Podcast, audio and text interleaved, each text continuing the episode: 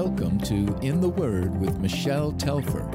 Thank you for joining us for this in depth study of God's Word, the Bible. For more of Michelle's resources or to read her blog, visit her website at intheword.com.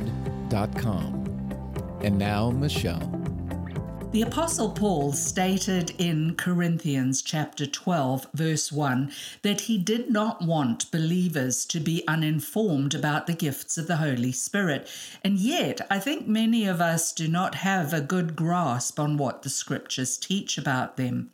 We might be able to list and even have a conversation with someone on the fruits of the Spirit love, joy, peace, patience, kindness, goodness, faithfulness gentleness, and self control. But when it comes to discussing the gifts of the Spirit, we often struggle.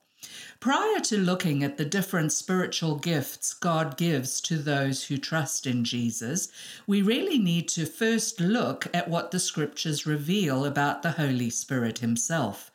Because the Holy Spirit is often referred to in Scripture as a fire or a wind, some people incorrectly believe that he is an impersonal force, merely a type of power that is controlled by God. Others suggest that the Holy Spirit is just another name for Jesus, referring to his spirit or soul apart from his physical body. But as we shall soon see, these ideas do not line up with what the Bible actually teaches about the Holy Spirit. The scriptures reveal the Holy Spirit as being present and acting with the Father and the Son since before time began. In fact, in Genesis 1, verse 12, it reveals that while the earth was still formless and empty, and darkness was over the surface of the deep, the Spirit of God was hovering over the waters.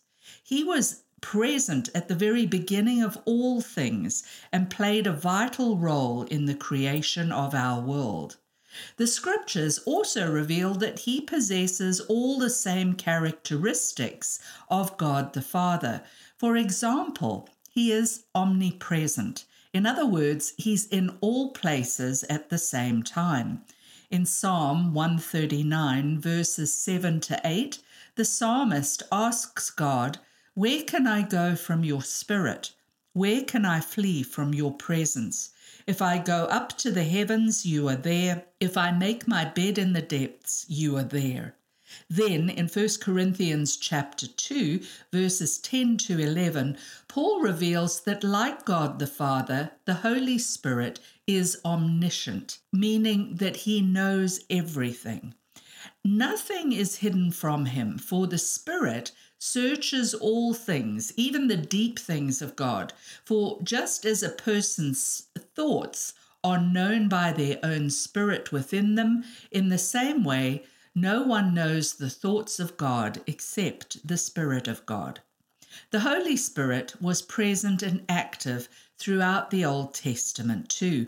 However, few people encountered him in the way that we as believers encounter him today. In those days, only the kings and prophets of Israel were filled with the Holy Spirit, who helped them to discern God's will and lead God's people.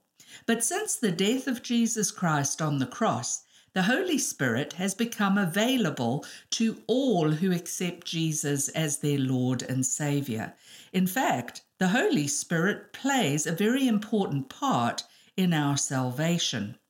In his conversation with Nicodemus in John chapter 3, Jesus clearly taught that only those who have been born again by the Spirit of God can enter into God's kingdom. As we put our faith in Christ's sacrificial death on the cross, as we ask Him to forgive our sin, we are given new life by the power of the Holy Spirit. The old passes away, all things become new. And according to the Apostle Paul in chapter 6 of First Corinthians, in fact, chapter 6, verse 19, our bodies then become temples of the Holy Spirit. In other words, the Holy Spirit comes to indwell all who believe in Jesus. He moves in with all his stuff, all his attributes, all his power, all that wonderful fruit we talked about earlier in the lesson. He not only is with us, he is in us, and all that he is and has is available to us.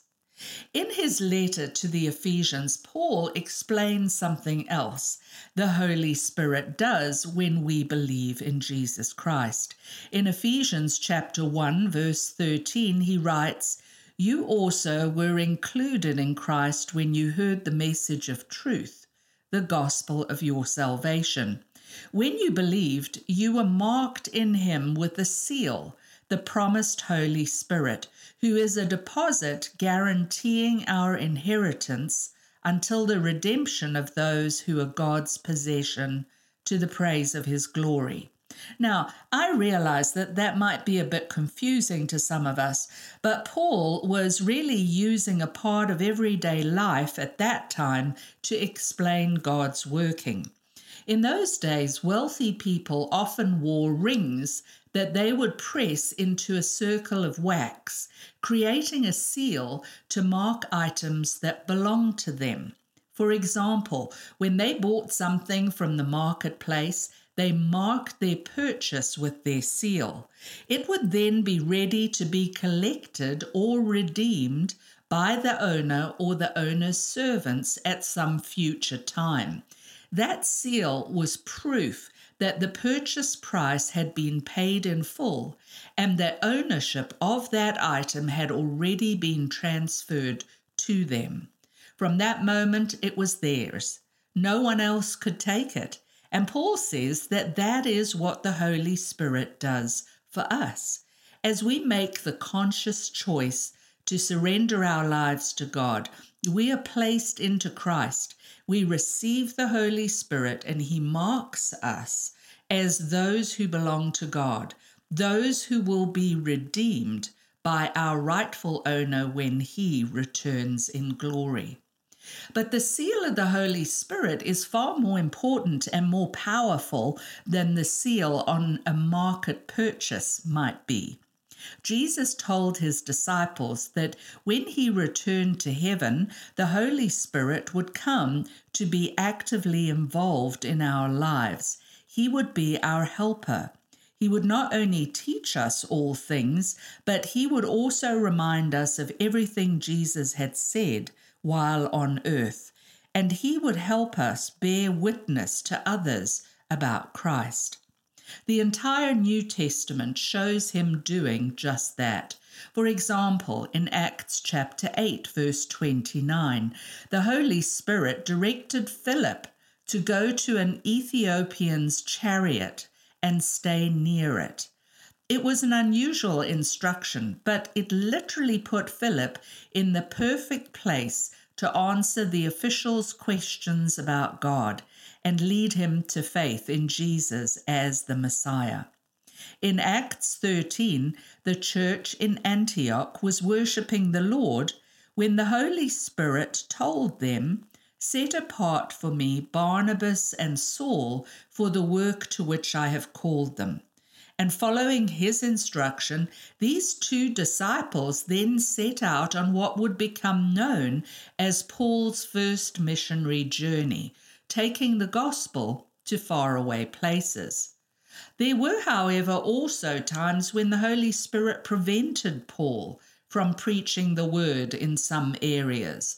Act 16 tells us that when he and his companions tried to enter a region called Bithynia, the Spirit of Jesus would not allow them to and directed them to their next mission field in Macedonia instead.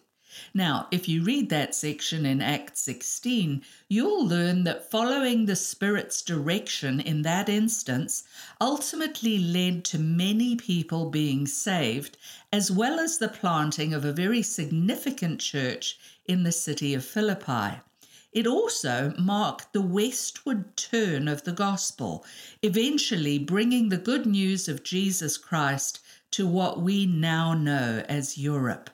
Not only did Paul closely follow the Holy Spirit's direction as to the places he traveled, he very evidently also relied on the Spirit for the content of his teaching telling those in the city of Corinth, for example, that everything he taught had first been taught to him by the Holy Spirit. He revealed in 1 Corinthians chapter 2 verse 13 that he spoke not in words taught by human wisdom but in words taught by the Spirit explaining spiritual realities with spirit taught words.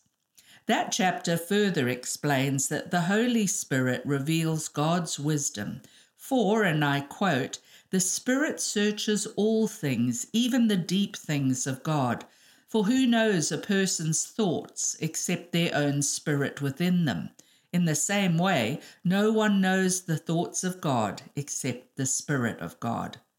In Acts 15, we see that the church leadership in Jerusalem also listened to and followed the Holy Spirit's direction, particularly with regard to the matter of including Gentiles in the church. This was a major question in the early church, which up until that point had been made up mainly of believers from a Jewish background. But the leaders prayerfully sought the Holy Spirit's leadership, asked for his wisdom, and then did what he directed. And as a result, the church expanded throughout the known world. As the disciples experienced all these things, they must have been reminded of what Jesus had said to them about his death in John chapter 16, verses 7 to 15. He spoke to them about what the Spirit would then do. He said, Very truly, I tell you, it is for your good that I'm going away. Unless I go away, the advocate will not come to you. But if I go, I will send him to you. When he comes, he will prove the world to be in the wrong about sin and righteousness and judgment. About sin, because people do not believe in me. About righteousness, because I am going to the Father, where you can see me no longer. And about judgment, because the prince of this world now stands condemned. I have much more to say to you, more than you can now bear. But when He, the Spirit of truth, comes, He will guide you into all the truth. Jesus not only speaks of the Holy Spirit as the Spirit of truth, He reveals that He is our advocate, our supporter, our encourager, our helper and that he could not come until Christ had returned to the Father. But when he came, the Holy Spirit would powerfully work in the lives of those who put their faith in Christ Jesus and his sacrifice. And Jesus reveals here that the Holy Spirit doesn't just work in and among the believers, he also works in the world at large, convicting people of their sin and their desperate need for someone to save them from God's righteous judgment. He is the one who guides people into a true understanding of Jesus, God the Son, as well as an understanding of God the Father. And this brings up one of the hardest things to understand about the God we love and worship, and that is the concept of the Trinity. Notice how Jesus mentions God the Father God the Son and God the Holy Spirit as three separate actors. Now, what does that mean? Christians believe that there is only one God, but that he reveals himself in three distinct persons, which we refer to as the Trinity. The word Trinity itself isn't found in the Bible, rather, it's a theological term men have used to try to express this threefold nature of the one true God. However, Scripture itself reveals their names God the Father, God the Son, and God the Holy Spirit. We've seen these three persons in Christ's own words there in John 16, but we also see them at the baptism of Jesus. Mark chapter 1, verses 10 to 11 tells us that Jesus came up from the water. The Spirit descended on him like a dove, while the voice of the Father was heard from heaven, saying that he is pleased with his beloved Son. All three persons are present, and all three are involved in what is happening. The whole idea of the Trinity is something that is very difficult for our minds to grasp. But there is one important thing we should remember whenever we think about the Trinity. Our God is and always has been a God of relationship. This is something at the very core of his nature. Though he is the only true God, one in his being, he exists in a relationship of love that we can neither fully describe nor understand. The Father loves the Son and the Holy Spirit. The Holy Spirit loves the Father and the Son. The Son loves the Father and the Holy Spirit. They are one in their very nature and do not exist apart from each other, though they are described as having different roles in the way that they interact with us. And we must leave all things there.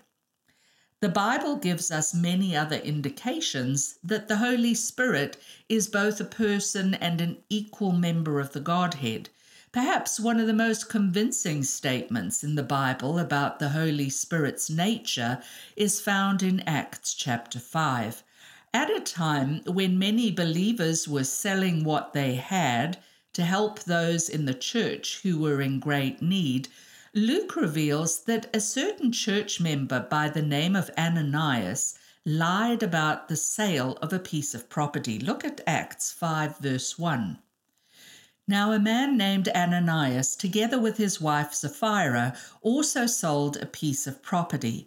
With his wife's full knowledge, he kept back part of the money for himself, but brought the rest and put it at the apostles' feet. We're not told why this couple sold their land, and certainly they were not forced to give any of the money they realized to the church. However, an earlier chapter, reveals that others had also sold their possessions and given everything they had in order to support the work of God and the Lord's people. So it seems that Ananias and Sapphira may have been trying to compete with the generosity displayed by others. Whatever their motive, Ananias and Sapphira conspired together to secretly keep back part of the proceeds of the land for themselves while pretending that they were giving all to the church as others had done. But their actions did not remain hidden. Look at verse 3. Then Peter said, Ananias, how is it that Satan has so filled your heart that you have lied to the Holy Spirit? and have kept for yourself some of the money you received for the land. Didn't it belong to you before it was sold? And after it was sold, wasn't the money at your disposal? What made you think of doing such a thing? You have not lied just to men, but to God. Guided by the Holy Spirit, Peter confronted Ananias. He knew that Ananias had allowed Satan to fill his heart and that he was lying about the price of the land. Peter also pointed out that the land and the money from the sale had belonged to Ananias to be used in whatever way he chose, for no one had forced him to make this gesture. The issue was not that he had held part of the sale price back. The issue was that Ananias had chosen to lie about it. And note Peter's words Ananias had not lied just to men. In verse 3, he says Ananias had lied to the Holy Spirit. And in verse 4, he says he had lied to God. These words are significant because they reveal the true nature of the Holy Spirit. As stated earlier, there are those who mistakenly think of the Holy Spirit as merely being the power of God, that is sometimes expressed as a wind or a fire. But you cannot lie to the wind. You cannot lie to a fire. You cannot lie to a force or a power. You can only lie to a person. The Holy Spirit is not merely the power of God. No, He is a person, and as part of the Trinity, He is God Himself. What we do to Him, we do to God. In his letters, Paul has more to say about relating to the Holy Spirit. He writes in Ephesians chapter 4 verse 30 warning us to not grieve the Holy Spirit of God with whom we were sealed for the day of redemption. The writer of the book of Hebrews goes even further, asserting in Hebrews chapter 10 verse 26 to 29 that it is actually possible to insult the Holy Spirit. Look at what it says. If we deliberately keep on sinning after we've received the knowledge of the truth, no sacrifice for sins is left, but only a fearful expectation of judgment and of raging fire that will consume the enemies of God. Anyone who rejected the law of Moses died without mercy on the testimony of two or three witnesses. How much more severely do you think someone deserves to be punished who has trampled the Son of God underfoot, who has treated as an unholy thing the blood of the covenant that sanctified them, and who has insulted the Spirit of grace? If we have received the knowledge of Christ's sacrifice and yet we deliberately choose to reject him, we insult the Holy Spirit. Think about what it means to insult someone. An insult is so offensive because it's deeply personal. It's an attack on the nature and character of another being. And scripture says that is what we do to the Holy Spirit when we deliberately choose to reject Him. And though we don't want to consider it, it is possible for a person to so disrespect the Holy Spirit that it crosses the line into blasphemy. Jesus himself spoke about this in Mark chapter 3, verses 22 to 30. Some Pharisees and religious leaders actually accused Jesus of being Satan and performing miracles by the power of demons. At this, Jesus warned them in verse 28 Truly I tell you, people can be forgiven all their sins and every slander they utter, but whoever blasphemes against the Holy Spirit will never be forgiven. They are guilty of an eternal sin. Now, I want to talk about this for a moment because I remember being so concerned by this passage as a new believer, worrying if I could ever be guilty of that. It caused me considerable concern until a missionary friend pointed out that we can understand from this text that blasphemy against the Holy Spirit occurs when a person consciously and deliberately refuses to acknowledge Christ as God, despite all that they know of him. The religious leaders in Mark's Gospel knew so much about Jesus. They'd heard him speak and seen him act, and yet they refused to accept that his power was from God. My missionary friend pointed out that as a believer in Jesus, living with Him as Lord of my life, it was the first part of that verse that applied to me. I could be forgiven all my sins and every slander I'd ever uttered because I'd accepted Jesus Christ for who He is, the one true Son of God. I was certainly not guilty of blaspheming the Holy Spirit. Unfortunately, There were then and are many today whose hearts are hardened against the love and forgiveness that Christ freely offers to all who come to him. They deliberately choose to turn away, shutting themselves off from the only remedy for their sin, and the consequences will be eternal. The tragedy is that it doesn't have to be that way, especially as we understand all that the Holy Spirit does for us. Did you know that He's constantly praying for us? Paul tells us in Romans 8 that the Spirit helps us in our weakness. We do not know what we ought to pray for, but the Spirit Himself intercedes for us through wordless groans.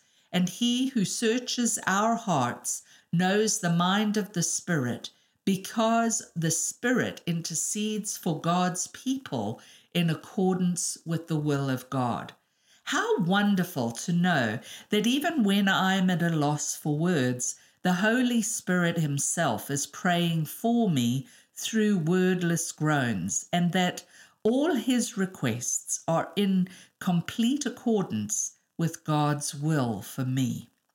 And in that same chapter, in verses 15 through 17, Paul reminds us that the Holy Spirit sets us free from our past and makes us God's children, giving us the right to actually call him Father. He writes, The Spirit you received does not make you slaves so that you live in fear again. Rather, the Spirit you received brought about your adoption to sonship. And by him we cry, Abba, Father.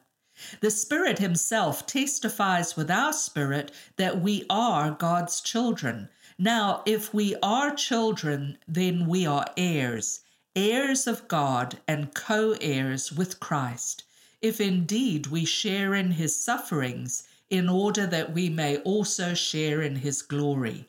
Notice these verses do not promise us a trouble free life, but they do confirm that the Holy Spirit makes us sons and heirs of the living God. He makes it possible for us to call God our Father. We do not have to live in unbelief or in despair. There is help for us in this life and glory in the world to come. My prayer today is that you have come to know a bit more about this most precious gift the Holy Spirit, that He is not an impersonal thing, but rather He is the third person of the Trinity who lives in you as your comforter, counselor, and friend, just as Jesus promised He would. And we have so much more to learn about Him. The work of the Holy Spirit is vital in the life of the believer, and that is most clearly seen in the fact that he gives gifts to each one of us who follows Jesus Christ. However, these gifts of the Spirit are not ours to simply enjoy or use for our own benefit, but rather they equip us to live and work together in the body of Christ, extending his kingdom and bringing glory to his name alone. Now, next time, we'll be looking in greater depth at the difference between being marked with the Spirit, as we've talked about today, and being truly filled with the Holy Spirit of God. So let me encourage you not to miss our next lesson. Thank you for listening to In the Word with Michelle Telfer. Join us next week as we continue our study from God's Word, the Bible. For more of Michelle's resources, visit her website at